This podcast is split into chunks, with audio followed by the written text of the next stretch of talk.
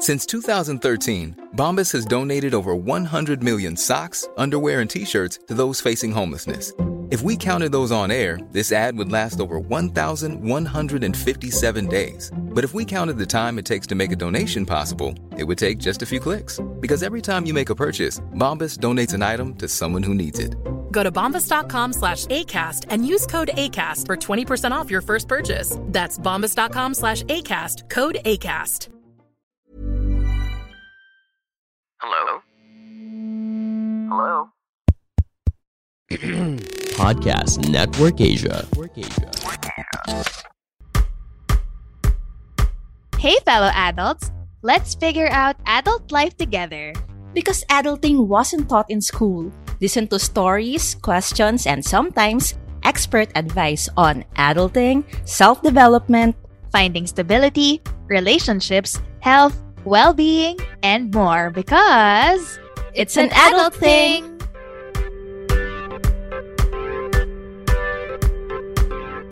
Woot woot! It's been a while, guys, but we are back. This is Carla. And this is Nika. Marami-rami tayong naipon na shoutouts, Carla. Actually. Kaya papasadahan muna natin yung mga walang sawang nagre-reshare ng episodes natin sa social media nila. Tulad na lang nina Rachel Orpia, Hannah Milay Dalu, Chester Carion, Oh Hey Jessica, JL Azriel, Jason.x, Calvin Kinbers. Walang vowels yung pangalan niya sa Instagram. Si Ang Calvin. mahalaga, may underscore. May underscore, tama. Calvin Kinbers underscore. Si Maria Lenial, si Bench Villagracia. But wait, ma'am, there's more. Mhm. Sina Paulo Luzana, Angela Tagiang, Enrico Gonzaga, Jenica Abalos, Jason Comboy, Set to Fire, and Monique na siyang nag-recruit kay Maymay Zamoras na may sarili na niyang downline ngayon. Oh my God, I love it. Thank you po, moms and sirs, for all your efforts in making our adulting tribe grow. We super, super appreciate it. Marami pa po kaming isa-shoutout sa upcoming episodes namin. So, kapit lang kayo dyan. Yung mga hindi pa namin nababate. Surprise na lang kung kailan yung shoutout nyo. So, pakinggan nyo lahat. Gulat na lang kayo. Charot. Eto, hindi surprise bilang nasa title naman ng episode natin yung pag-uusapan natin. No? So, Yes. today po, we will share about our coming out camming. Cam back. Come To back the to the, beautiful. to the young and beautiful you. we will share about our coming out stories. Coming out as in how we officially acknowledged and announced that we are queer. Originally, bale for Pride Month sana siya, no? Bilang pareho kami Bex ni Nika. Pero naisip namin, exploring the fluidity of sex in general is timeless. So kahit anong month pa yan, kahit anong stage in life pa natin yan, pasok pa rin. De, um, aminin na natin, Carla, hindi lang tayo nakapag-record nung June, kaya late tong episode na well, yun din. Pero gets, gets, gets. We think always relevant naman ang usaping sex and gender. Especially, especially, especially marami sa listeners natin ay nasa, especially, marami sa listeners natin yung nasa coming of age na stage ng buhay nila, diba? Yeah. Yan, yan, yan. Tayo rin naman, nasa coming of age naman tayo. Charot. Diba? Tita age. Ito yung kinikilala pa natin ang sarili natin at dinadama ang personal preferences, which can happen at any age. Charot! I know, right? I bet also, Ma'am Shta, kahit na yung older listeners natin, Older, so mga Our age. 26, 28, mga ganun. wow! Our, our age. Charot. Our age, wow! Kasinungalingan. Na, pero even our age, saka yung mga mas standards pa sa atin, tulad nga ng sabi mo, still in the process of understanding kung hindi man yung own sexuality nila, pero at least man lang, di ba, yung mga sexuality ng nasa paligid nila. Sana Mga nga. mahal nila sa buhay. Sana nga, iniintindi. Sana all. Oo, sana iniintindi nga nila. Yun. yeah. Pero Carla, bago natin isiwalat sa listeners natin ang kaluluwa at sexualidad natin. Wow! Kala mo naman kung ano i-reveal eh, no? Doon muna tayo sa light na kamustahan. Very, very light. Charot. Matagal-tagal din tayo hindi nakapag-share ng highlight at lowlight natin recently. So, ikaw ba, Carla? Ano ang highs and lows mo this past month? Isa sa highs ko ay sem break na. Natapos na yung Yay! school year. So, as in, highs! Ganun siya.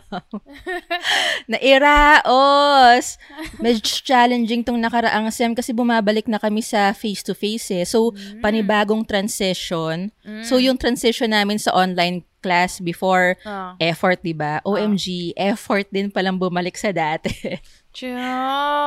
Siguro any any change naman, no? Mahirap talaga. Totoo yan, totoo yan. adjustment. Two years din yun ah, na Correct. nasanay ako sa online. Correct. Ayun. So, ngayon, pahinga mode. Yay! Low light ko, well, we're recording this episode July 1. Mm-hmm. So, maraming malungkot kahapon. Bakit? Figure out nyo na lang kung bakit. Bakit naman? Ikaw naman. Buti wala. Maliit na bagay. Ah, maliit na bagay sa kasaysayan. maliit na bagay naman yung anim na taon. Ah, Oo, maliit lang yung six years na incoming, no? Ah. Oh, yes! Let's go! Go, go, go, Philippines! Go. Kaya natin to! Oh Ikaw, ma'am, God. sh- anong highlight, low light mo? Pareho tayo ng low light, yun din. Pero, siguro on a personal note, ano, ang kalat ng bahay namin. yun yung low light ko. Hindi ako nakakapag-ayos, ganyan, kasi daming ginagawa. Yon, medyo hindi yun maganda for the mental health and our well-being. So, yon, medyo magulo. Ang dami kasi activities, kahit so kahit weekend, hindi nakakalinis ang bahay. Yun yung aking low light. Alam mo, ma'am, sh- share ko na rin, Mm. pansin ko, as in, clue talaga kung kailan magulo utak ko at ang Yun, yeah, yeah. at kung kailan hindi super stable ang everyday ko kapag makalat na sa kwarto or sa bahay. Pag nakikita ko na yun, parang, oops, grabe, external manifestation siya ng clutter sa utak ko. Yep, yep. Ayun. So, ganun siya ngayon. Ano po? I feel ya. Daming ginajuggle na stuff. Yan. Ang highlight ko naman, well, it was, June was our birthday month. So, Yes! yun, nag-level up tayo ng one more year. Tapos, nagkaroon And ng... 20 pounds. Yes.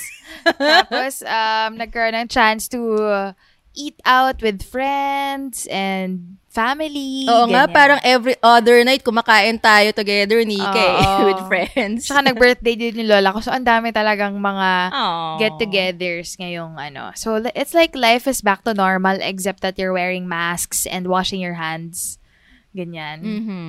Yon. And medyo mas pagod tayo ngayon kasi naninibago mga katawan at kaluluwa natin. Yeah, adjusting, adjusting back to the ano, pre-pandemic levels of activity ng going out. Yon. Yon. So, yon. Maraming activity. So, masaya naman. Yun yung highlight. Maraming socialization. Yes. Love it, love it. At belated happy birthday, Mom. Happy, sa'yo din, Mom She. Belated happy birthday. Happy 26th Thanks, thanks. birthday to you. Yes, happy 23rd sa'yo. Salamat. Tayo-tayo na lang maglolokohan dito eh. Okay, sige. Let's get to business na. okay. G. Usapang gender and sexuality. Mhm. And since Nika and I wanted to share about our own journey and experiences, we asked you guys to ask us anything about us being gay. We got your questions via Instagram and we'll answer some of them. Yung mga kaya lang naming sagutin as of the moment. Yung iba kasi kailangan ng mga abogado tsaka mga experts talaga eh. Parang Gender studies level na yung ano. Oo yung nga tanong. eh, pang PhD eh. Ito muna, yung mga carry namin. Okay. Disclaimer lang guys ha, we do not claim that our experiences and insights speak on behalf of all the LGBTQIA++ people. Magkakaiba ng experiences bawat tao. But hopefully, sana ay may mga makarelate o kaya naman maka-enlighten sa fellow adults natin na hindi pa masyadong naiintindihan yung topic na to. Mm-mm. So, eto na po. Sa dami ng crowdsourced questions natin, we picked six. Out of seven, charot, isa lang lang, pa- isa lang yung natanggal. Hindi, marami, maraming hindi nakapasok kasi nga kailangan ng expertise. So, may mga nagpakwento kung paano nga natin na-realize na gay tayo. May nagtatanong ng guidance, paano malalaman kung bisexual siya. May nagtatanong din kung paano malalaman kung gay ang isang tao just by looking at the person. So, mamaya, may tip kami dyan. And more questions to answer later. But I think, unahin na natin tong question ni I am not ses. Sabi niya, when or who was your sexual awakening? Grabe yung makahuan. Papangalanan talaga namin, ma'am.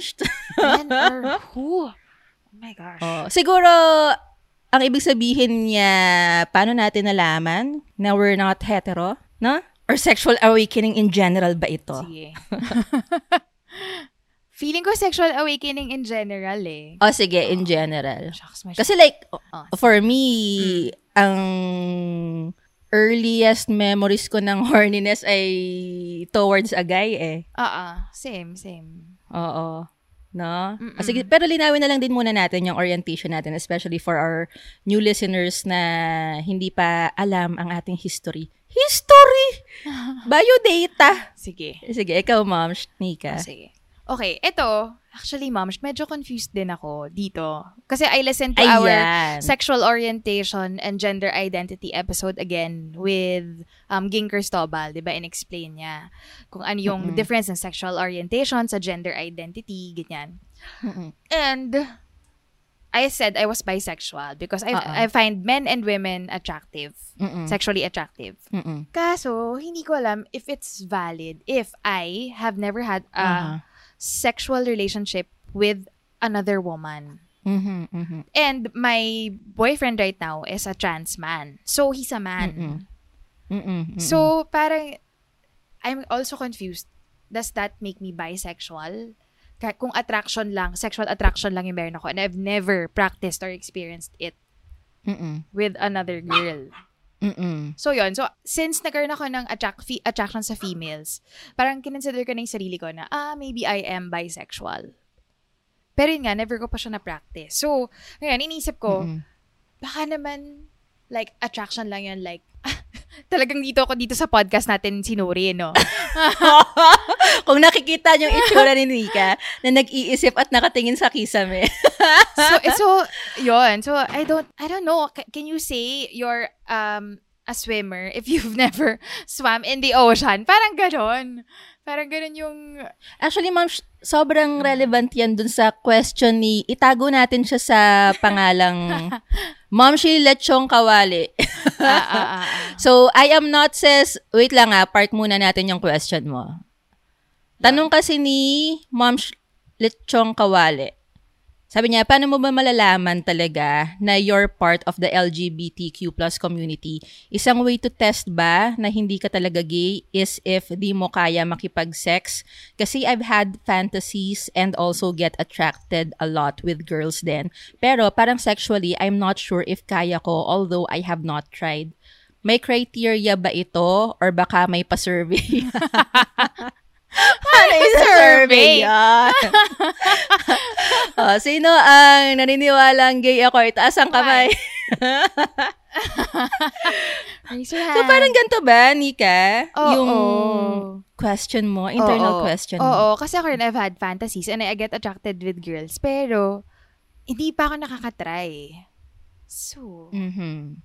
Kasi kung attraction naman siya and feelings towards, mhm. wala naman sa criterion na you must have had sex na Mm. with a certain gender to confirm your own sexuality. Kasi, if that's the case, edi yung mga virgin hanggang ngayon, yung mga inexperienced, Ah. ibig sabihin wala silang sexuality hanggang ngayon or wala silang gender, sexual orientation hanggang ngayon. Ah, ah, tama. Sa bagay, ang, ang definition nga pala ng sexual orientation is your preference Preference. for ah. having sex. Na, hindi naman kailangan, nagawa mo na siya.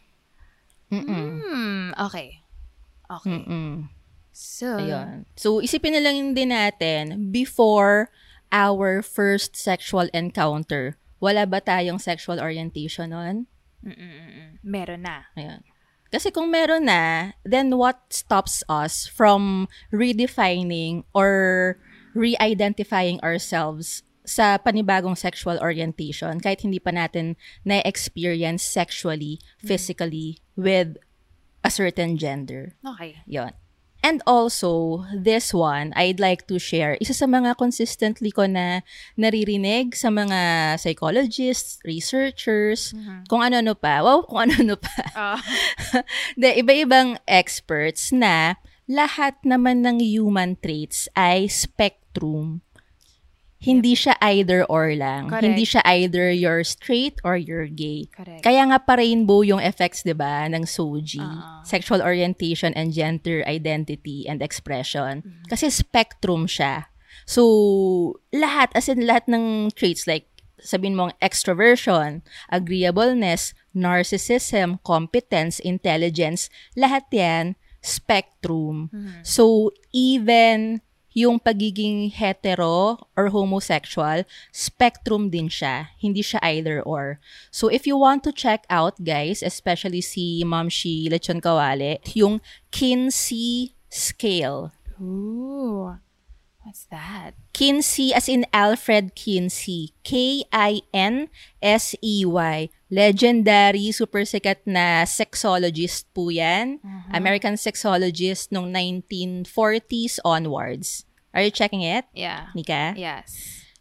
Ayun. So, merong Kinsey scale from 0 to 6. So, 0, exclusively heterosexual. Ito yung straight kong straight. Pati anino niya, straight, gano'n. yung 1, predominantly heterosexual, only incidentally homosexual. Yung 2, predominantly heterosexual, but more than incidentally homosexual. Yung number 3, equally heterosexual and homosexual. So, nung nag-take ako nitong Kinsey scale quiz of some sort, ito yung lumabas sa akin. As in, ma'am, pantay na pantay. Yung pagka-attract ko sa guys, ganun din sa girls. Girls. Mhm. Yung 4, predominantly homosexual, but more than incidentally heterosexual. Then 5, homosexual, medyo may onting-onting pagka-hetero lang. And then 6, exclusively homosexual. Or yung tawag natin sa among our circles, yung straight gay. Oh. Meaning gay lang talaga. Straight, parang straight lesbian ba siya or straight gay? As in, exclusively, yun lang talaga yung nagugustuhan, women lang. Alright. Ayun. So, pwede naman siguro na sa Kinsey scale, 1 ka lang or 2 ka lang, di ba? Hindi kailangan na yung level or intensity ng pagka-attract natin sa same sex ay pareho dun sa peg natin na bisexual or na lesbian. Got it. Ooh, this looks very useful. Ayan. Mhm. Check it out, check it out. Kinsey Scale. Ang buong pangalan niya ay Heterosexual Homosexual Rating Scale. Developed by Alfred Kinsey. Hindi ko alam yun ah. Ox tayo doon? Yep. Okay, sige. Take mo, Ma'am, ya, Ma'am Sh- LK, tsaka Ma'am Shnika. Sige. Matutulog ako, pero charot. Sige, take natin. okay, okay. O, balikan na natin yung tanong ni I am not Ses. Sige. Sexual awakening daw. Sexual awakening. Hindi ko na maalala kung sino, pero it's probably some cartoon movie, some Disney prince. Ganyan. hindi pa totoo, hindi pa prince. totoong tao eh, no? Mga Legit naman. Mm-mm. Yun, sa girls, alam mo, feeling ko si Rihanna yung ah, talaga? Parang Rihanna, Rihanna or Beyonce, yung mga sobrang talented na sumayaw, sexy. Feeling ko ganun yung Mm-mm. mga una ko parang, ah, pwede. Parang ganun. Ah, pwede to si ate girl. Parang ganun. Mm-mm. Ikaw, Carla. Sa akin, kung sexual at sexual awakening lang naman, ano, parang Mm. five, six years old pa lang, may mga horny thoughts na ako eh. Ah. Una, kasi, yung tatay ko, pag nanonood ng Bold sa Betamax, Oh my God!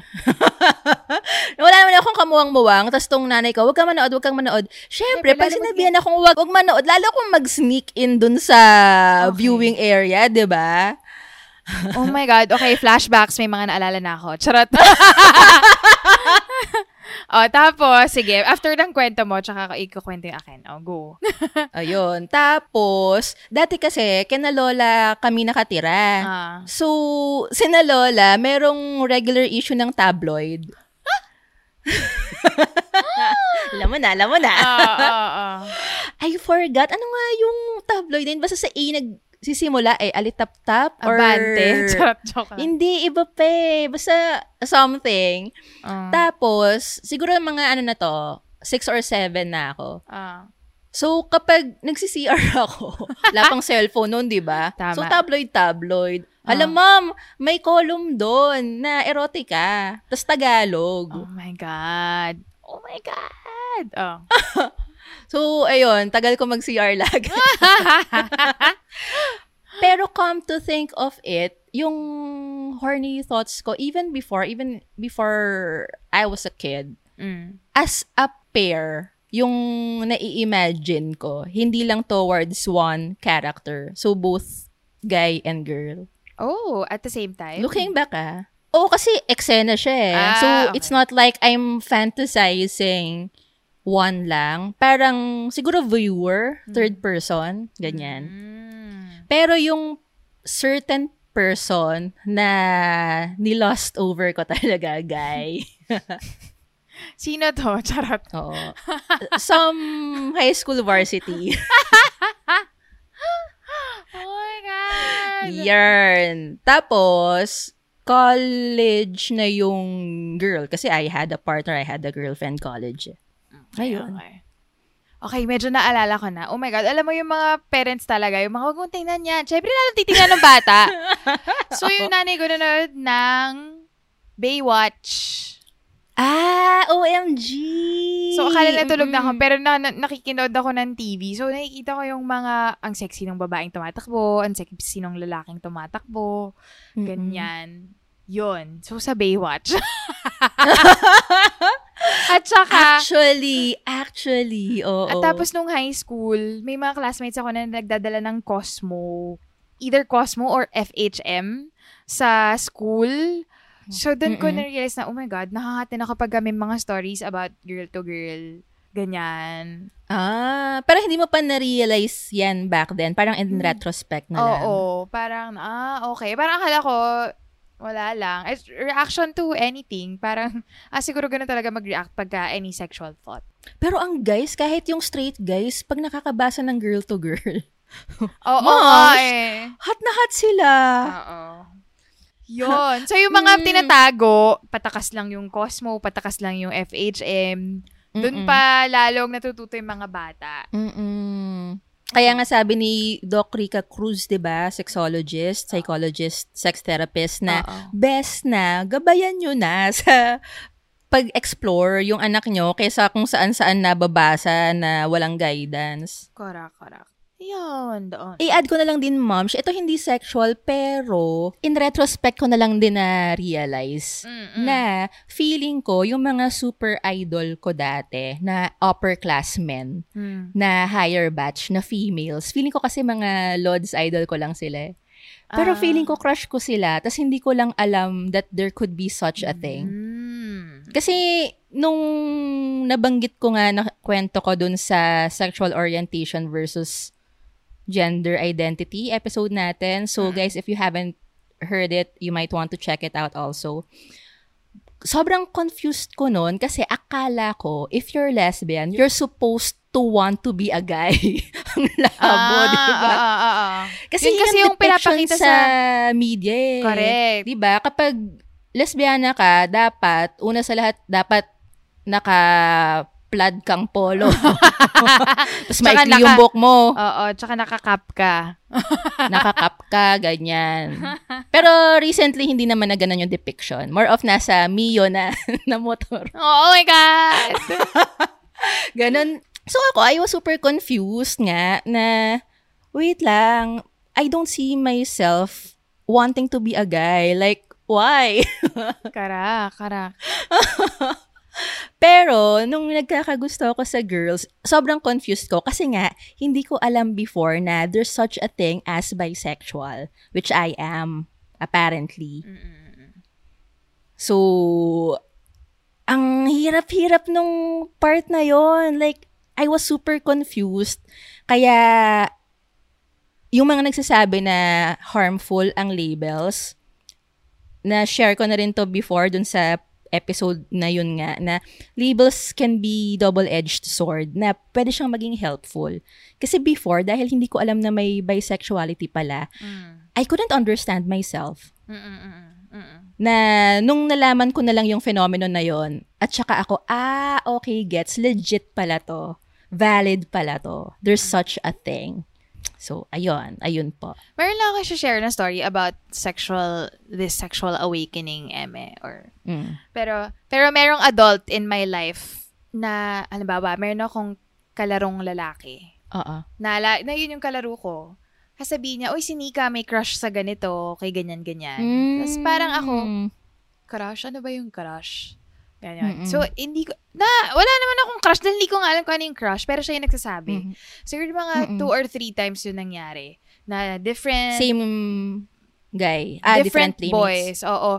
Meron pang isa na parang a very, very distant relative na parang tito ko, gano'n, na bata. Tapos siya, wala, naglalaro lang kami kasi wala, ka, mahilig ka maglaro, gano'n. Tapos parang sasabi niya namin, oh, si Nika may crush kay tito, ano, ganyan-ganyan. Parang ako, no, looking back, na matanda na ako, na parang, oh my God, that's so wrong. Bakit Oo. wala pa akong kaalam-alam, tinuturo mo Why na would you na, do that? tinuturo na sa'yo na, ah, may crush ka kay ganito. So, upon hearing that, pa, so merong stage ako nung bata ako na pagka, na- na-enjoy ko yung company ng isang lalaki, I thought crush ko na siya or gusto ko na siya. So, madali ako magka-crush. Tapos, lagi na akong may mali siya towards boys. Na parang, ah, pag naging close ako sa kanya, may crush ako sa kanya. Na looking back, at, oh my God, hindi naman pala. Na parang ako, Mm-hmm. oh my God, it's so wrong. And, gusto ko lang siya i-bring up ngayon kasi 'di ba sinasabi na wag ituro sa mga bata yung about pagiging queer or pagiging gay na in some states in the US bawal na nga sabihin yung words na gay or queer. What? Totoo? Yes. Oo, may mga ganun. Oo, ma'am. Oo. What? Yep.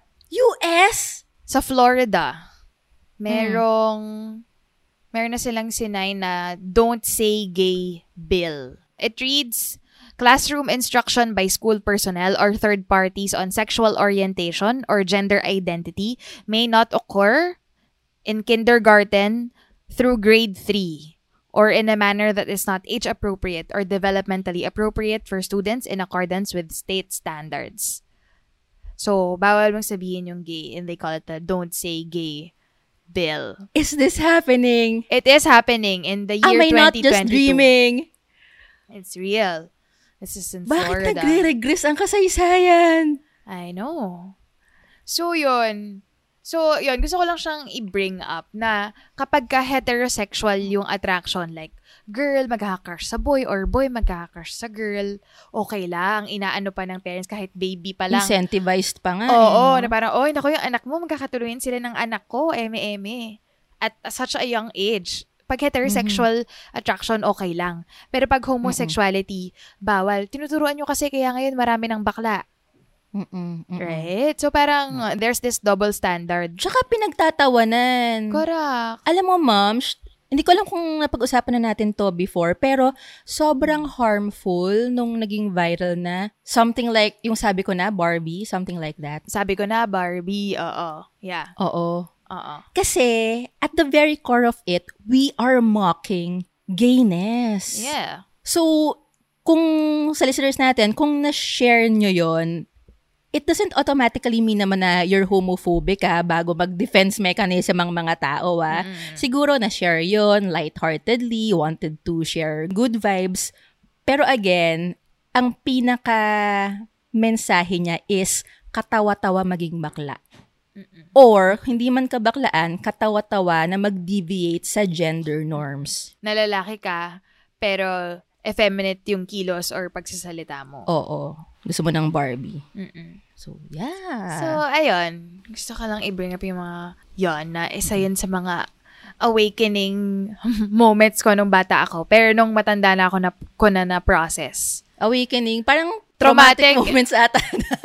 actually, actually, ina-awaken forcefully. Kasi hindi, hindi pa naman talaga ako interested in it. Pero na-labelan na. Na-crush mo si ganyan, crush mo si ganun. Eh, so wrong. so, tama ba, ma'am? Para lang malinaw, ha? Mm. We are pro mentioning gayness or attraction, pero organically, hindi yung forced. Yeah, yung pag tinanong na nung bata. So, Mm-mm. whether they ask it at age 4 or age 12. Or if the situation calls, for, it, Yes. Mm-mm. catch, catch. Oh, gusto mo yon From sexual awakening to childhood? Oo. Kasi doon naman talaga nag-start eh, di ba? Aha. Mhm. Mhm. Carry, carry. Okay, so after ma-awaken ang queer in us, eto, tinatanong naman ni Pauline Gilo, what are your coming out stories? So, paano raw tayo nag-come out as gay? If Nika is gay. If I am gay. Oo. Kasi pinaprocess pa The niya. question. At saka ititake ko pa yung test. yung Kinsey scale. yes. I think, Mom Shnika, at least what we're sure of right now is that you are in a queer relationship. Relationship. Yes, yes. Yes. Ah. Okay. So, para malinaw. Ah. As for Nika sexuality, I love, Mom, na last last year, kailan ba natin na-record yung kay na Ryan and Ging? 2020 eh, no? 2020. One of our first few episodes yun eh. Basta, sobrang bago pa ng podcast nun. Okay. Mm. So, two years ago, you were so sure that you're bi. Yeah. And now you're not. Oo. so, eh, kasi, na-amaze lang ako. kasi nadagdagan ng information eh. Nadagdagan ng information Yes. about what it is Mm-mm. and what it's not. Mm-mm. So, so, we have to reconsider again. yeah, yeah, yeah. Mm. And I love lang na it just goes to show na hindi linear yung proseso ng pagkilala sa sarili. Yep, yep. Now, we can always re-examine. Who we are, what our preferences are. Yes. Okay. Okay, oh, so what are your coming out stories? Okay, ikaw muna, Carla, kasi ako yung nagtanong ng question. Diyos ko, ma'am, walang kakwenta-kwenta yung sa akin. Talaga ba? Meron, pero... So, ito nga, ano, alam mo na to. Oh. So, nung nag-away kami ng napakagaling kong kapatid, yung major, major away namin. kakaloka. Eh di, kanya-kanya kaming sumbong sa parents namin. Teen, hindi, teenager siya, early 20s ako. Mm, mm. Kanya-kanya kaming sumbong. Aba, ang koya mo, kasama sa sumbong yon. Maalam niyo ba si ate? Lesbiana. Oh my God! I wasn't even lesbian. Nakakainis. Ah, ah, ah, ah, ah, ah. Oh my God! Pero, fine. He was ignorant. He was a kid. He was young. So, fine. I can forgive him for that. Pero still, na nakausakan yung pagkakataon to own my coming out story. Because he did it for me eh, without my consent. Actually, to spite me. So, visit lang. Pero, ox na, we're all goods. Fast forward to years after, turns out he's also gay. So, ano, ano? Ay, gantihan mo. Nakawin mo yung coming out story niya. Di na, nako, he's the last to know. Joke lang. Charot. Ayan. He's the last to know. Ikaw alam mo na before pa. So, yun. And then, That was your coming out to your parents. oo, sa ibang relatives ko, Ah. hindi. But I think they know. Actually, I'm sure they know. Ah. Kasi, hindi ko pa na kwento, Mm. Nika. Nung birthday ko kasi, edi nagpa-party ako sa relatives. Mm, mm. Eh, di ba, lagi akong merong pa-quiz about me, all about me, ganyan. Of course, it's your Tas may- birthday. It should be about Diba? you. Ah. Ah. Tapos may pa-premyo after. So, yung isa sa questions ko, Mm. I was gonna ask kung ano yung diet ko six times a week, which is pescatarian. Okay. But I Oh. never told them that, na, ay, by the way, pescatarian ako. Ah. Okay, okay. So, my question, verbally ko tinanong, my question went like this. Oh, next question. Ano ang, well, I've never told you guys this one, but you should know by now. Tapos yung mga pinsan ko, oh my God, oh my God, oh my God. Gago! Hindi yon Gago tong mga to!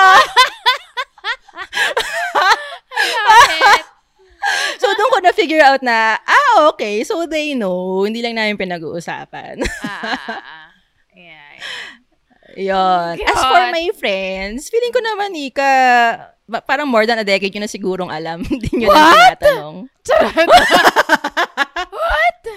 Pero di ba? Kasi ang hirap din nun, may first two relationships, closet. So, even if I wanted to share about it, I couldn't. Ang hirap kapag closeta yung partner. So, forced closet din tuloy ako. Mm, kahit na gusto mo nang lumabas sa closet. Oo. So, kaya hindi ako fan ng pakikipagrelasyon sa mga closeted. no judgment, hindi madali mag-come out. So, naiintindihan natin yan, tayo pa ba, di ba? I'm just saying na ang laking difference talaga when you're out. Like, it makes all the difference in favor of an out relationship, ha? Pero yun, tama ba, Nika? Feeling ko, alam nyo naman even before I told you guys. Oh, oo naman, no? Parang naisip naman namin, ah, hmm. Mm-mm. um, But you never asked me. Bakit nga ba? Hindi ko alam. Alam mo, dapat tinanong ka na lang namin. Hindi ko rin alam. Hindi pa tayo mature nun eh, no? Oo, nung time na yon parang, Pinagchichismisan nyo lang eh, no? oo, alam mo naman. ma- Alam mo naman. Tayo ni Nadolf. Charot. Nadamay pa si Randolph. eh, no? Pero syempre, damay-damay na. Hindi ko rin alam ba't hindi na lang namin tinanong. Ganyan, Mm-mm. ng outright. But I'm sure kasi nga sa kultura ng org natin, Diyos ko, mabilis kumalat ang chismis. Tapos, hindi rin naman, actually, hindi rin naman kasi magma-matter. Well, for me personally, ah, kung Mhm. malaman ko na, or ma-confirm ko na you were bisexual or lesbian or what, kung ano man. Parang hindi rin naman siya maka-affect sa akin. But you guys were curious enough para pag-usapan yun. Mm, yeah, yeah, yeah. Mm-mm. Pero alam mo, thankful din ako na hindi nyo ako tinanong ng mga panahon na hindi pa ako ready sumagot. Because I wouldn't want to lie. Ah, ah, ah, ah. Ah, ah. Mm-mm. Gets, gets. So, so pinakamaganda talaga, manggaling na lang dun sa tao. Yes. And siguro, if we want our friends or our loved ones to come out, instead na pilitin sila Hmm. or pagchismisan sila, Hmm. na nagawa ko rin naman when I didn't know any better. Mm-mm-mm. But anyway, back to my point na I think the best we can do is to make them feel safe and comfortable. So, consistently lang natin ipakita, iparinig, iparamdam sa kanila na you're an ally. If not, you're a member of the community itself. Para alam nila na, ah, okay, pwede ko mag-guards down dito sa mga taong to. They can know and see my totality, my entirety hanggang sexualidad ko. Yun. Ikaw, ma'am, sh- kwento naman dyan. Paano ka nag-come out na nasa Queer queer relationship. relationship ka? Paano ba? It happened in, ano, different batches. Different batches. Star circle yan. Oo. different, kumbaga kung different groups of, uh, different people in from different aspects of my life. Ib- iba-ibang pag-come out. Actually, wala nang pag-come out eh. Dinala ko na lang basta si Pau sa isang gathering or sa isang meeting, ganyan. Or bigla na lang nakita nila, magka-holding hands na kami. So, wala nang, um, wala nang speech na, um, guys, I would like to reveal something to you. Wala nang mga ganon. Pinakilala ko na lang si Pau na, hi guys, this is Pau. Tapos yun na yun. That's it. De, pero sa amin, Sa may pa-picture-picture ka pa. Saan? Oh my yung God, I don't pinapakita remember. mo sa amin yung picture ni Pau. Talaga? Oo, mom, meron akong dinidate. Ah, oh. Eto. Tapos sabi ko pa nga, di ba sabi ko mga parang, hala, kamukha ni Daniel Padilla, mom. yes! Naku, maririnig niyo, matutuwa na naman yun. O, edit out mo kung ayaw mong marinig niya. okay lang naman na marinig niyang pogi siya. Yan! Ah, okay, okay. I Remember? na. Oo. Sa inyo, kasi close friends ko kayo. So, kahit dating pa lang, kinukwento ko na. So, pero sa ibang friends, pinakilala ko lang si Pau nung sure na ako na I'm, I'm want to be in a committed relationship with him. Mm-mm. So, yun. Tapos, syempre, ibang coming out pa yung sa family. So, yung sa family, tinext ko sila isa-isa. Hindi ko kasi kaya ng harapan eh. Maiiyak ako for sure. So, tinext ko yung mga kapatid ko muna. Na sinabi ko, Parang I'm- ngayon, naiyak ka na. Oo, yan. Sinabi ko, I'm in a, I'm in a relationship with a trans man. Hindi ako naiiyak dahil sa kapatid ko, pero kasi okay yung mga kapatid ko and I told them na I was in a, in a queer relationship, okay lang sa kanila. Mm-mm. Pero na nag-come out na kasi parents ko, yun yung super hard for me. As in, sobrang tagal. How would you like to look five years younger? In a clinical study, people that had volume added with Juvederm Voluma XC in the cheeks perceived themselves as looking five years younger at six months after treatment. Look younger, feel like you. Add volume for lift and contour in the cheeks with Juvederm Voluma XC. Reverse signs of aging by adding volume to smooth laugh lines with Juvederm Volure XC. For important safety information and to find a licensed specialist, visit juvederm.com. That's J U V E D E R M.com. Not for people with severe allergic reactions, allergies to lidocaine, or the proteins used in Juvederm. Common side effects include injection site redness, swelling, pain, tenderness, firmness, lumps, bumps, bruising, discoloration, or itching. There's a risk of unintentional injection into a blood vessel, which can cause vision abnormalities, blindness, stroke, temporary scabs, or scarring. Talk to a licensed specialist to find out if it's right for you. Here's a cool fact a crocodile can't stick out its tongue. Another cool fact you can get short term health insurance for a month or just under a year in some states. United Healthcare short term insurance plans are designed for people who are between jobs, coming off their parents' plan, or turning a side hustle into a full time gig. Underwritten by Golden Rule Insurance Company, they offer flexible, budget friendly coverage with access to a nationwide network of doctors and hospitals. Get more cool facts about United Healthcare short term plans at uh1.com. bago ko, na-draft ko na yung message siguro like a week ago, uh, uh, a week before, I, tapos uh, after a week, saka ko lang na-send. So while I was sending it, as in, hindi ako mapakali, hindi ako makaupo, hindi ako makatayo, naiihi ako kung ano na nangyayari sa akin. Basta So, ganun. nakasquat ka lang. Oo, nakasquat na ako in the middle. Ganyan. So, hindi ko alam kung ano gagawin ko, gano'n. As in, sobrang, I was so afraid to tell them. Mm-mm. Mhm. Yun. Tapos, all my other coming out with friends, ganyan. My cousin, ganyan. Okay lang. Kebs lang. Mm-mm. They all welcomed it. Congrats, ganyan, ganyan. Pero nung sa mommy ko na, sa parents ko na, they didn't, they didn't welcome it. And hanggang ngayon naman, hindi pa rin naman welcome. So, Mhm. yun. But I came out to them, ganyan. And until now, hindi pa rin sila approve dun sa relationship. And yung nanay ko, pinagdadasal pa rin niya na ma-convert ako into what? I do not know, ganyan. into a PDF file. Para Charing. ma-save ang kaluluwa mo from the fires of hell. Well, correct. So, yon Medyo, yon Nagkamat ako. And it was painful. Mhm. So, yun. It Kaya, still is. I bet. is. Yeah. Kaya tuwing binibring up mo yung our coming out stories, medyo, I was always, ewan ko na, nafe-feel mo naman na it's a difficult topic for me to talk about. Yun. Which is Sorry, weird. moms. Ngayon ko lang clearly na-figure out na ganun siya ka-difficult for you. Sorry. It's okay. Sorry. Okay, fine. okay.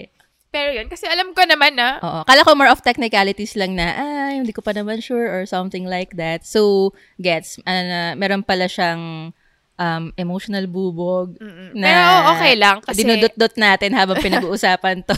it's okay. Kasi okay, okay lang naman. Kasi alam kong marami ring like me, yung ganon, yung sobrang hirap or takot na mag-come out sa parents. Pero, I'm glad I did it. Kahit na yung issue between me and my parents y- na yon ay hindi hindi resolved, hindi pinag-uusapan. And it always comes back na it's a recurring issue ganyan na pinapush down lang. But yon so just wanted to let people know na yon Mm-mm. P- it still happens. Yon. Para lang malinaw, Ma'am Shta, like, that aside, Mm.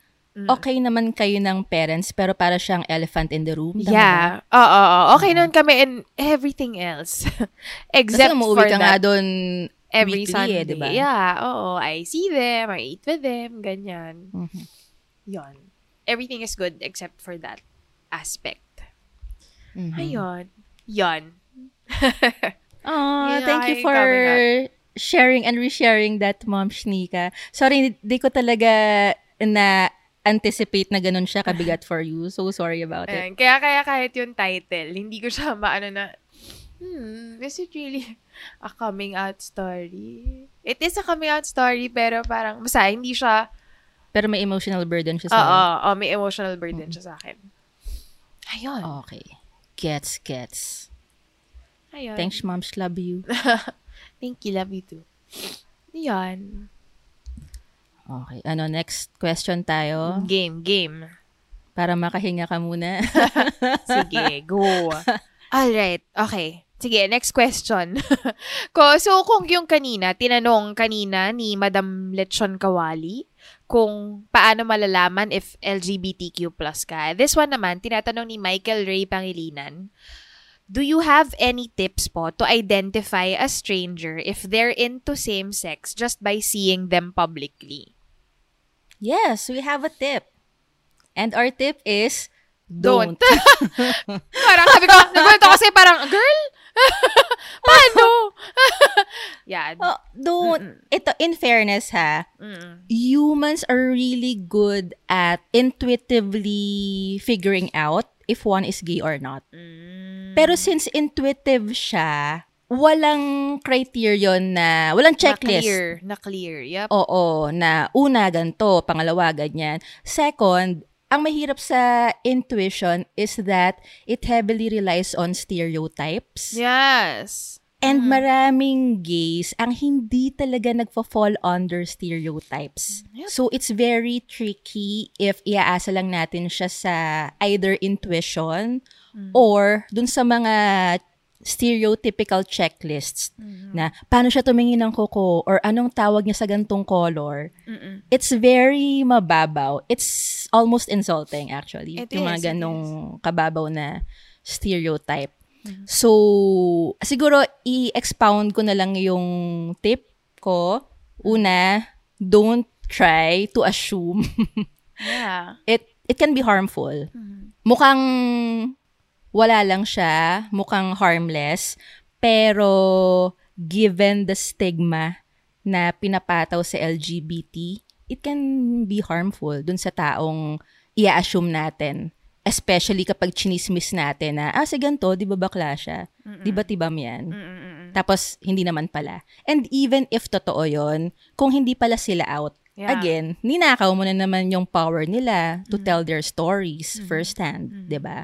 So, ask ourselves, ano ba yung intention natin? Kasi kung may legit intention naman tayo, halimbawa, type mo, si ganto, si ganyan. Of course, you will want to know kung ano yung preference niya, di ba?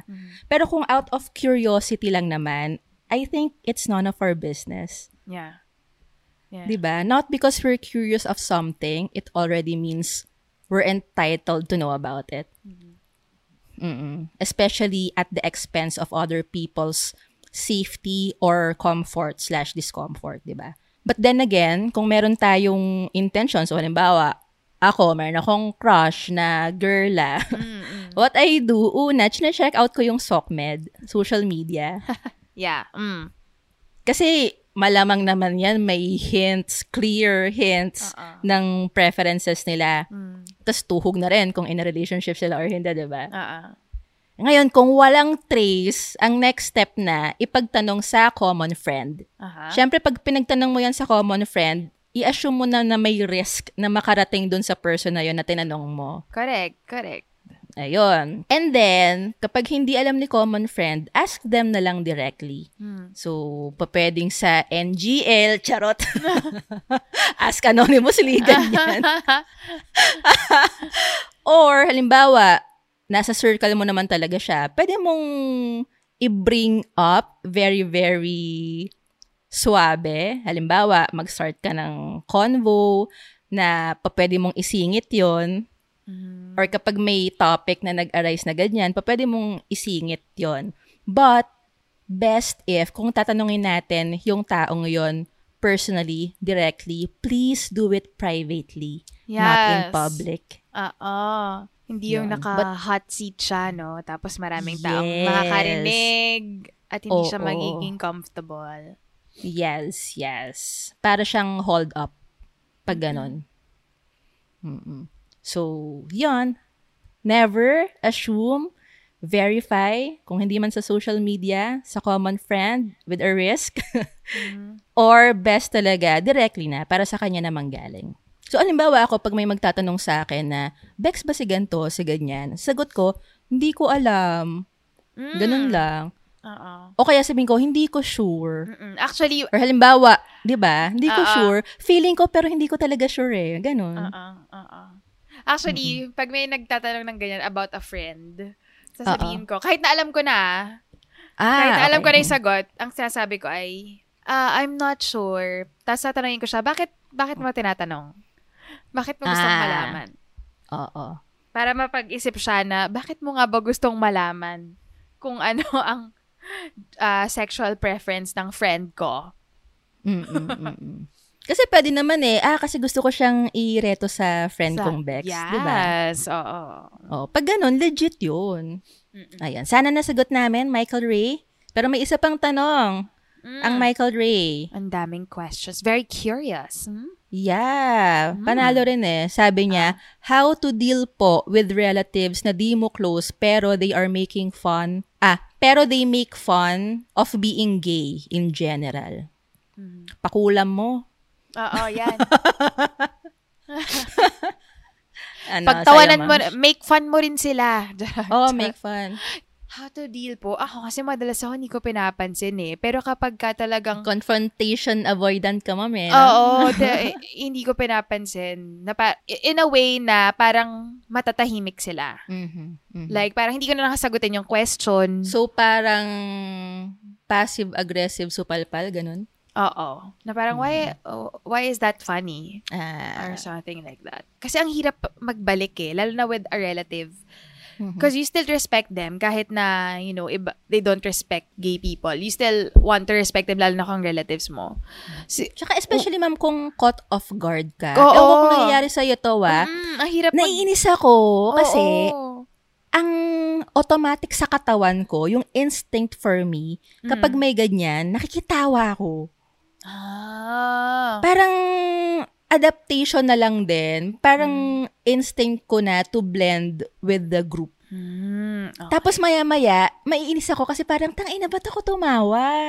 Mm. Pero kasi conditioned ako Oo. to blend in for and with the group. Okay. Yeah, gets, gets. Mm-mm.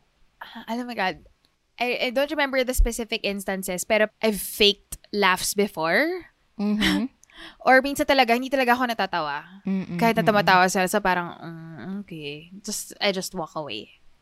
Ganyan. Mm-mm. Tapos, merong, I remember, in a cer- eh, kasi to relative eh, pero ito na yung moment na naalala ko naka, na nakapag-comeback ako and I dealt with someone who was making fun of people being gay. So, I was being interviewed for a graduate program. Tapos parang kinamusta nung kausap ko kasi taga-UP rin siya. So, medyo older na to. Siguro mga a little younger than my parents. Tapos, lalaki to. Tapos, tinanong niya, Oh, so kamusta na UP ngayon? Balita ko yung mga lalaki doon, pwede na mag-holding hands ah. Tapos parang ako, um, did you, are you, are you making fun of gay people right now in this interview? so parang Sinabi mo yan? ju- to make small talk. Hindi, yun yung naisip ko. Mhm. That was uh, what was going through my head. Mm-hmm. And then, ang sinagot ko sa kanya, well, peop- people now are free to do what they want to do and they can be in relationships with who they want to be. They are allowed to have, uh, they're allowed to be happy. So, yung sinabi ko Mm-hmm. sa kanya. I don't recall what his reaction was, but I recall the reaction of the person, other person in the panel. Na parang nakatingin sa kanya na parang, what a question. na parang ganun yung, na, tas hindi ko na tiningnan yung other guy who was asking as an avoidant person nga. After I said that, parang, parang medyo may kabang kasama yung inis ko. Na, So, na- nanlamig yung palad mo, gano'n. Oo, yung parang, ala, yung magagalit ka, pero kasi nasa formal setting kayo, parang, whew, tapos parang relieved ka rin kasi nasabi mo yung thoughts mo, Yung parang ganon. So, ang daming emotions na nangyayari all in a, in a sing- small talk lang in an interview. So, parang ang daming pinaprocess. The dumbest things talaga, no? Lumalabas sa bibig natin pag nag-force tayo ng small talk. True. I mean, like, why? Why, why, why do you have to ask me that? As in, it came out of nowhere for an, an interview. Parang, the fuck?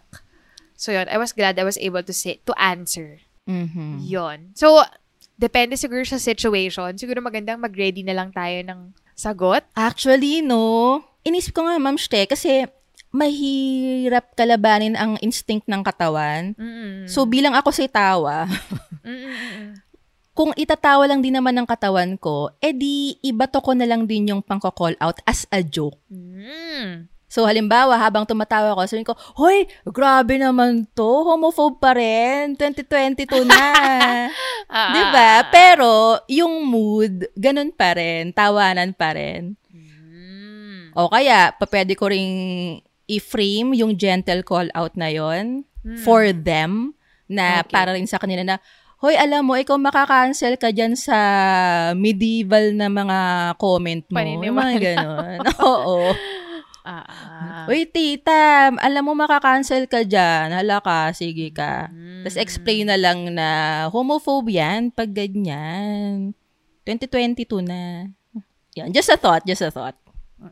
Pero siguro Michael Ray, tignan mo rin kung ano yung natural for you. Yeah. Para mukhang organic. Depende sa tao. Oo. Yes. Pero when we say organic, it doesn't have to be spontaneous, ha? Kumbaga, organic meaning natural for you, pero i-practice mo. Para pag dumating yung mga uncomfortable situations na yon, naka-ready na yung ilalabas ng bibig mo. Para you won't have to regret saying something na not well thought of. Ah, okay. So, ang common response ko ngayon is hindi ako tumatawa. Mm. Opposite tayo. Pa, so, tas parang I changed the, to- the topic. So, it, ito, this, okay, I remember lang as recent incident, siguro mga two, three weeks ago, ganyan. I was out with relatives, tapos we were talking about Ann Curtis. So, so hindi to about being gay ah, pero medyo misogynist, medyo sexist hindi, misogynist yung comment nung isang tito. So, we were talking about Ann Curtis.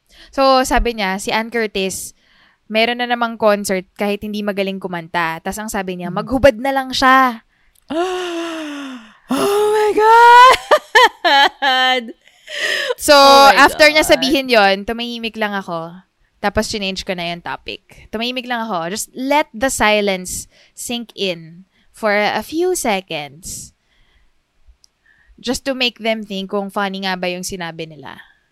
Tapos, change the topic. Tapos, may mga, ito, ito, ito, ito, ma'am, nabasa ko na to, pero never ko pa to nagawa. But I wanna try it. Ang, halimbawa, if they're making fun of women or if they're if they're making fun fun of gay people, you ask them why why it's funny. As in like make them explain it. "Ah, Bakit why is it funny? Bakit nakakatawa? Tapos when they try to explain it to you, like any joke, pag in-explain, di ba, hindi na siya nakakatawa. Mm-mm. Tapos mapapaisip sila. Kasi kailangan mong i-rationalize why is it funny. So, yun, mapapaisip sila, bakit nga ba, why, why is it fun to laugh at gay people and women? Mm-mm. I wanna try it, pero hindi ko pa natatry. Ma'am, i-practice mo muna yung tono. Kasi kapag lumabas sa bibig mo na, eh, ba't nakakatawa? Para, Alam mo naman yung mata ko, kita mo agad pagka rumorolyo na siya. Oo. Sige, try ko. Pero ngayon, silence pa muna yung kaya ko eh. Basta never agree na oo nga po eh. No? Oo, oo. Mm-mm. So, practice. Kailangan natin mag-practice, Michael Ray, kung anong isasagot natin. Mm-mm. Mm-mm. Kasi we cannot expect them na mabago yung pananaw or mapaisip kung walang magpapaisip sa kanila. Hmm. 'Di ba? Mm-mm. Kung walang magko-call out, no? Kung walang magko-call out. Yes, kaya nga pro call out tayo, 'di ba? We're not pro canceling, pero sobrang pro call out tayo.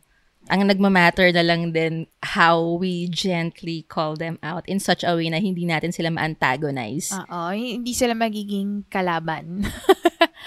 Yes. Which brings us to the next question. Mm, ito, ito. Maganda. Maganda rin tong tanong ni Mark Kennedy Jama. Kanina, we were talking about defending gayness. Ngayon, one step forward pa to because it's about making allies of heterosexual people. Sabi ni Ken, what is the best way to make people, especially the heteros, understand that the SOGI bill must be passed? So, ang SOGI bill lang naman po ay anti-discrimination bill based on sexuality or gender, sexual orientation. Nakakatawa, moms, kasi yung mismong constitution natin, demokratiko, equal rights, supposedly, matik na yan eh, na bawal ang diskriminasyon. Bawal, nasa constitution yan, nasa Bill of Rights yan, na bawal mag-discriminate dahil sa gender, sa religion, sa ethnicity, Age. sa paniniwala, sa age. Mhm. So, Diyos ko, nasa core yan ng saligang batas natin and yet, pinaglalaban pa rin natin hanggang ngayon yung implementation netong SOGI bill na kailangan pa talagang spell out na, hoy guys, kapag sinabing pantay-pantay na karapatang pantao, regardless of kasarian, kasama to ha, kasama yung gayness ha. Oo. hindi siya um, like putting the rights of gay people above the rights of heterosexual people. Kasi nga, we all have SOGI. We all have sexual orientation, gender identity, and expression. Whether you're a cisgendered male or a cisgendered female, part ka dito sa bill na ito. Oo. And I like Ma'am na binanggit mo yan kasi I think it's important lagi if you want to win something, make people understand what's in it for them. Kasi in an ideal world, lahat tayo empathetic. Na gets ka agad natin na, oh, okay yun para sa gay people. Okay, sige, approve natin yan. But we're not living in that world. So, dahil nga we cannot always rely on other people's empathy, we have to make them realize that this is also good for you. Parang yung ginawa ni, again, ni RBG, Justice Ruth Bader Ginsburg, sumalangit nawa. Habang pinaglalaban niya yung feminism, equality, sex and gender, equality ng sex and gender sa US, nag-take din siya ng case defending a guy na nadidiscriminate dahil sa patriarchy. Nakwento ko to dati sa Women We Look Up To eh, na yung client niya hindi makakuha ng ayuda as a single dad. Mm-mm. Kasi for single moms lang daw. Which doesn't make sense. Eh, hindi rin siya makapagtrabaho, nag-aalaga siya ng bata. Eh, ba't bawal siya ng ayuda? So, naipanalo yun ni RBG. So, pinakita niya sa Supreme Court na si patriarchy is harmful to all. Hindi lang to women, pati kayo, aragabyado. So, ang best talaga na sistema is equality, hindi patriarchy. So, sana mapakita rin natin yon dun sa hetero people na hindi gets kung bakit importante ang equality. So, una, sana mapaliwanag natin sa kanila na walang mawawala sa kanila. Pag na-approve ang SOGI bill, pareho lang ang buhay nila. Oo. Ah. As in, walang magbabago at all. Same tax, same presyo ng gas, same privileges, same whatever, same. Wala, walang magbabago sa kanila. Ang mangyayari lang is, mabibigyan ng lehitimo at legal na karapatan yung mga mahal nila sa buhay na gay. So, win-win. Sila, no cost sa kanila at all. Pero may gain for those they love. So, i-pinpoint nyo kung sino yung mga mahal nila sa buhay na gay. Oh, wouldn't you want your, for example, wouldn't you want your cousin to have a secure partnership na kapag nagkaroon ng aberya, merong pa pwedeng pumasok sa emergency room with him kasi yung asawa niya, yung spouse niya, kinikilala ng legal state. system natin. Wouldn't you want that? Bakit mo ipagkakait yun sa pinsan mo? And stuff like that. So, what's in it for them? Una, walang loss sa kanila. Pangalawa, may gain dun sa mga mahal nila sa buhay. Na hopefully, they love enough to care about it.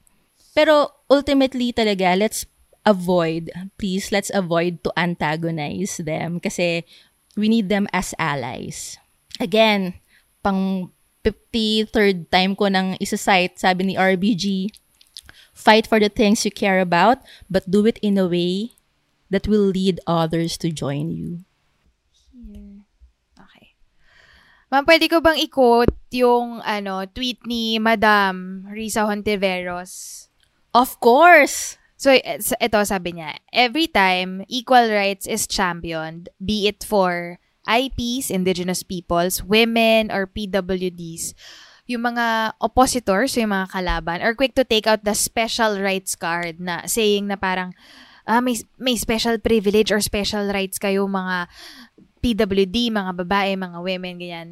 She says, this is dangerous. Hindi magkakalaban ang mga karapatan ng mga marginalisadong sektor. The advancement of one is the advancement of all.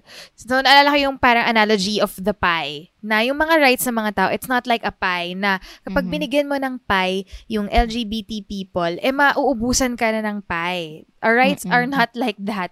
The the r- role of the SOGI bill is for everyone to have equal rights. So kung halimbawa, yung PWD binibigyan ng special parking, hindi hindi yun special privilege for them. It just equalizes, it gives equity for them. Kasi mahirap mag-park kung kung PWD ka. So hindi yun special. It just it's something that uh, regular people people without uh, disabilities can do normally na super easy pero super hard for people na PWD. So pinapantay lang niya, nile-level lang niya yung playing field. It doesn't give them special treatment or whatever. So ganun din for the SOGI bill.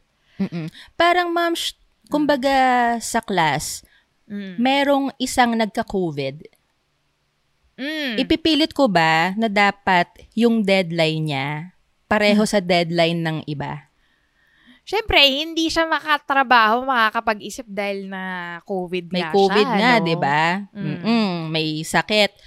So, kung sa tingin nila ng mga taong 'yon, special card 'yon. Ba yan, may COVID card, unfair. Ah, ah, ah. Does it make sense? It doesn't. Ikaw, try mo magka-COVID. Hindi ka rin makakagawa ng assignment or trabaho. Right?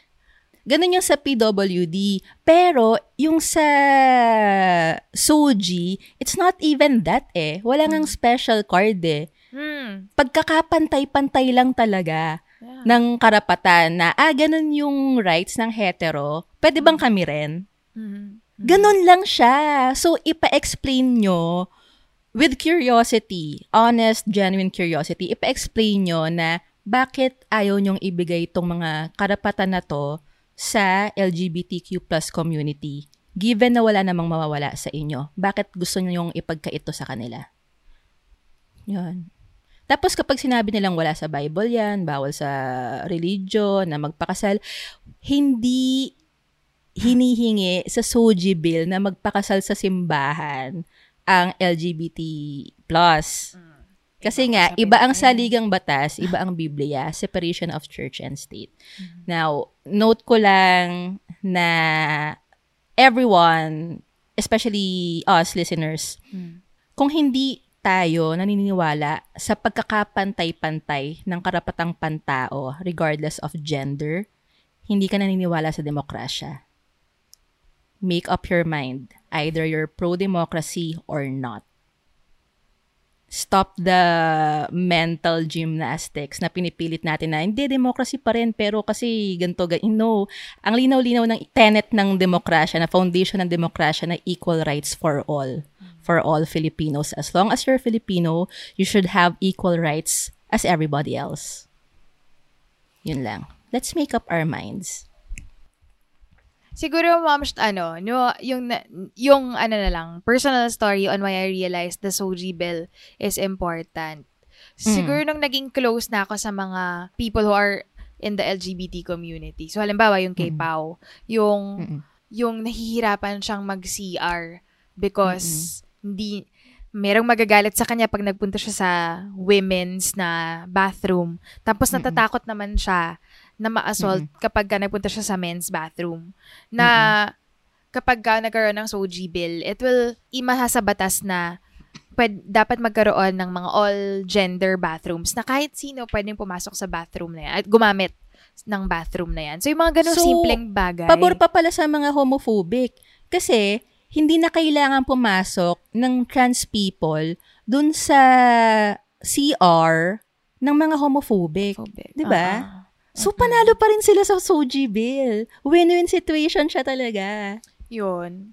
Tapos isa pang instance when I realized na important yung SOGI bill because it protects you from discrimination in school and in the workplace. So, mayroon akong friend na kinuwento niya na, ah, oo, hindi nga ako natanggap nun sa corporate job kasi long hair ako. And this person was brilliant, smart, funny, witty, Ano siya? Guy girl? creative, uh, gay. Gay, Gay, guy. Pero, um, nag, ano siya, nagpapahaba siya ng buhok. Mm-mm-mm. Tapos, dahil lang doon, hindi siya natanggap. Ang gusto sa kanya, patang, paggupitan yung buhok. Pero, Oh my God! the, his, uh, his long hair does not make him any less smart, creative, funny, witty, or a good person eh. So, parang, dahil lang sa company rules na you should dress like a guy if you're a, if you're male, and you should dress like a girl when if you're female. Hindi siya Unless natanggap. kailangan yun sa trabaho nila, halimbawa sundalo, ganyan. Hindi. Hindi. corporate job eh. Mm-mm. So, dun ko Weird. na-realize na, oh my God, that's discrimination. Over a haircut, Mm-mm. 'di ba?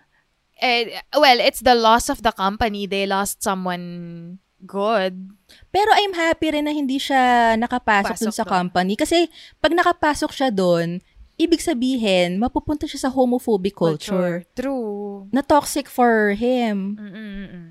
Mhm. Pero, the culture of that company will keep going on. Alam mo yun. Mm-mm. Mm-mm. With the SOGI bill, merong way to correct that culture. Kahit na mabagal or matagal. Pero at least maumpisahan, di ba? Yung discrimination. Mm-mm. Mm-mm. Hindi naman kasi lahat privileged enough na, oh, ah, it's your loss, ganyan-ganyan. Some people need jobs, pero Oo. because of that, because of haircut or because they like to wear skirts, madidiscriminate na sila, hindi na sila makakaroon ng livelihood. So, yun. So, exposure din talaga, no? Exposure sa mga LGBT+.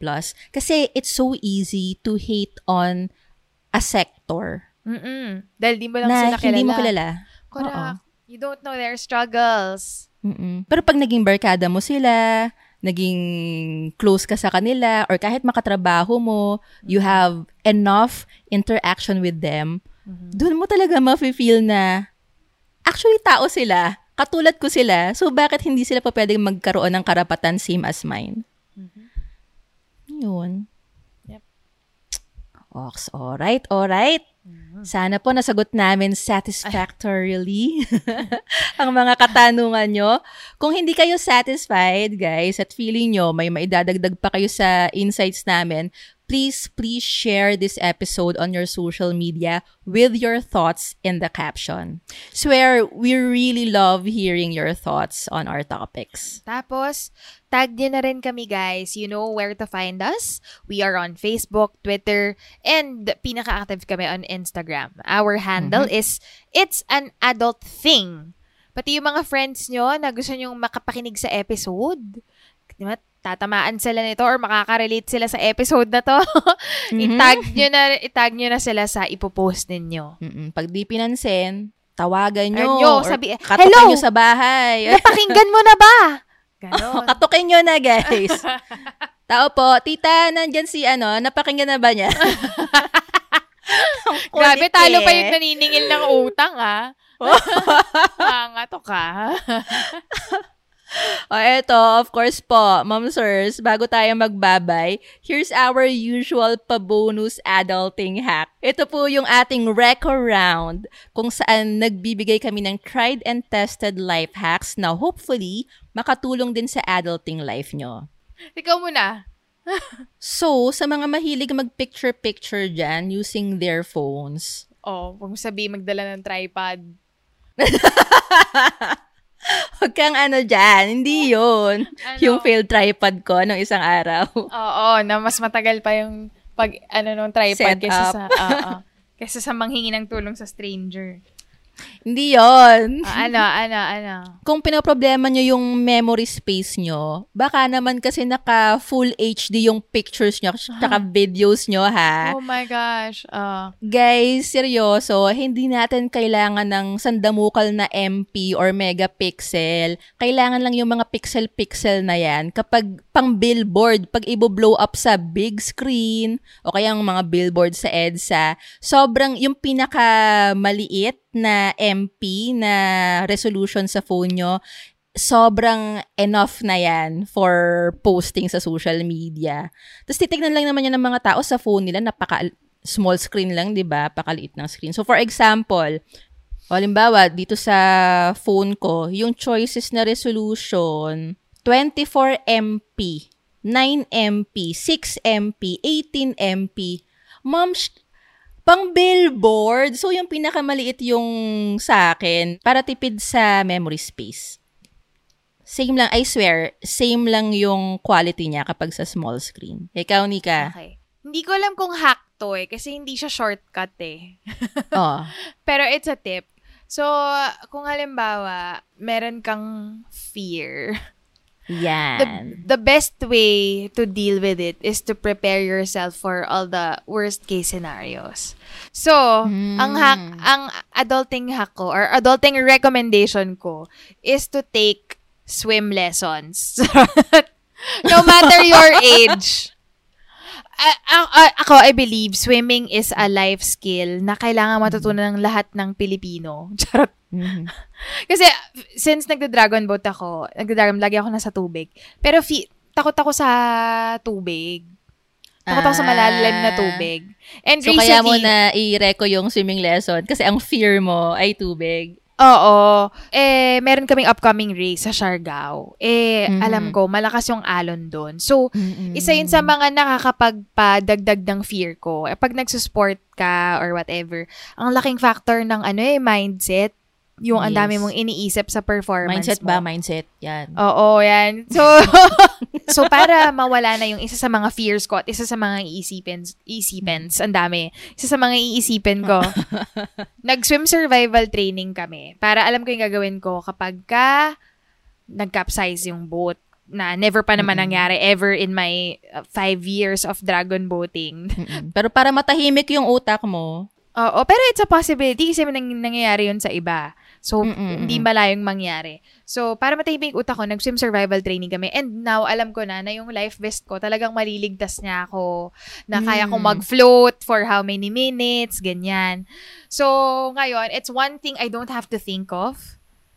Kasi hinarap ko na yung fear eh, with preparation. So, if you're afraid of something, prepare for it. Mm, love it. So, It makes sense kasi yung face your fear, parang bara-bara yung advice na yun eh, no? O tapos, face your fear, pero hindi ka handa. Pero hindi ka handa. Correct. Pero, oh, I faced it, but I'm in- the bottom of the ocean. Lunod ka naman. so, so at prepare. least, yeah, gear up. kaya ang Equip tip ko ay- yourself. yeah, kaya ang recommendation ko ay matuto tayong lahat lumangoy. Okay. Carry, carry. Uy, useful yun ah. Pag halimbawa, nag, ano kayo, island hopping, ganyan, sa Palawan or sa Boracay. O yung mga swimming classes dyan, open pa kami for sponsorship. Baka naman. Karak-karak. Carry. Ito naman, galing Mm. kay Mom She Cecil Canlas. Ang Nice. sabi niya, um, don't throw away used coffee grounds because you can use them not only as a natural exfoliating body scrub, but also to deodorize your smelly refrigerator. While for the hard boiled eggs lovers, um, to avoid the shell from cracking while you are boiling your eggs, you can actually add a little vinegar to the water. So, this will help keep the egg whites from running out um, if one of your eggs happen to crack while cooking. What? Oh my God, suka is so, ano ah, useful ah. Universal. I love it. Talaga, hindi magkakarak yung egg pag may suka. Like, gano'ng karami? Isang bote yata. Charot. So, naging ano, sinuka ang itlog na yung kakainin mo. Useful yun ah. Kasi madalas ako mag-boil ng eggs. Laging merong isa na may crack. Tapos lumalabas na yung mga innards niya dun sa tubig. Aww. The imperfect egg. Oo. There's always one. Siguro useful yan. Sige, try, experiment natin yung recommendation na yan ni Ma'am She Cecil Canlas. Alright. Thank you, Mom Cecil Canlas. Kayo rin, fellow adults. If you have any adulting recommendations na hindi pa namin nababanggit sa mga reco round natin, please send us your voice clip. We'd love to hear your lovely voices. Mm-hmm. Tsaka naubusan na kami ng reco eh. Oo! Maximum na ang one minute and sana tahimik yung background. Very minimal tahol ng aso sana. Para marinig ng malinaw ng adulting tribe natin. Oo. Parang si Petchay ba? Minimal Oo, lang. minimal tahol lang. Yan. Hintayin namin ang entries nyo. So, just send them. We're excited to hear your voices and your tips. Yes, yes, yes. But for now, lalarga na po muna ulit kami. Takits next episode. This has been Carla. And Nika, tirelessly speaking our truths until the world becomes a more accepting place because it's, It's an, an adult adult thing. The views and opinions expressed by the podcast creators, hosts, and guests do not necessarily reflect the official policy and position of Podcast Network Asia. Any content provided by the people on the podcast are of their own opinion and are not intended to malign any religion, ethnic group, club, organization, company, individual, or anyone or anything. Even when we're on a budget, we still deserve nice things. Quince is a place to scoop up stunning high-end goods for 50 to 80% less than similar brands. They have buttery soft cashmere sweaters starting at $50, luxurious Italian leather bags, and so much more. Plus, Quince only works with factories that use safe, ethical, and responsible manufacturing. Get the high-end goods you'll love without the high price tag with Quince. Go to quince.com/style for free shipping and 365-day returns.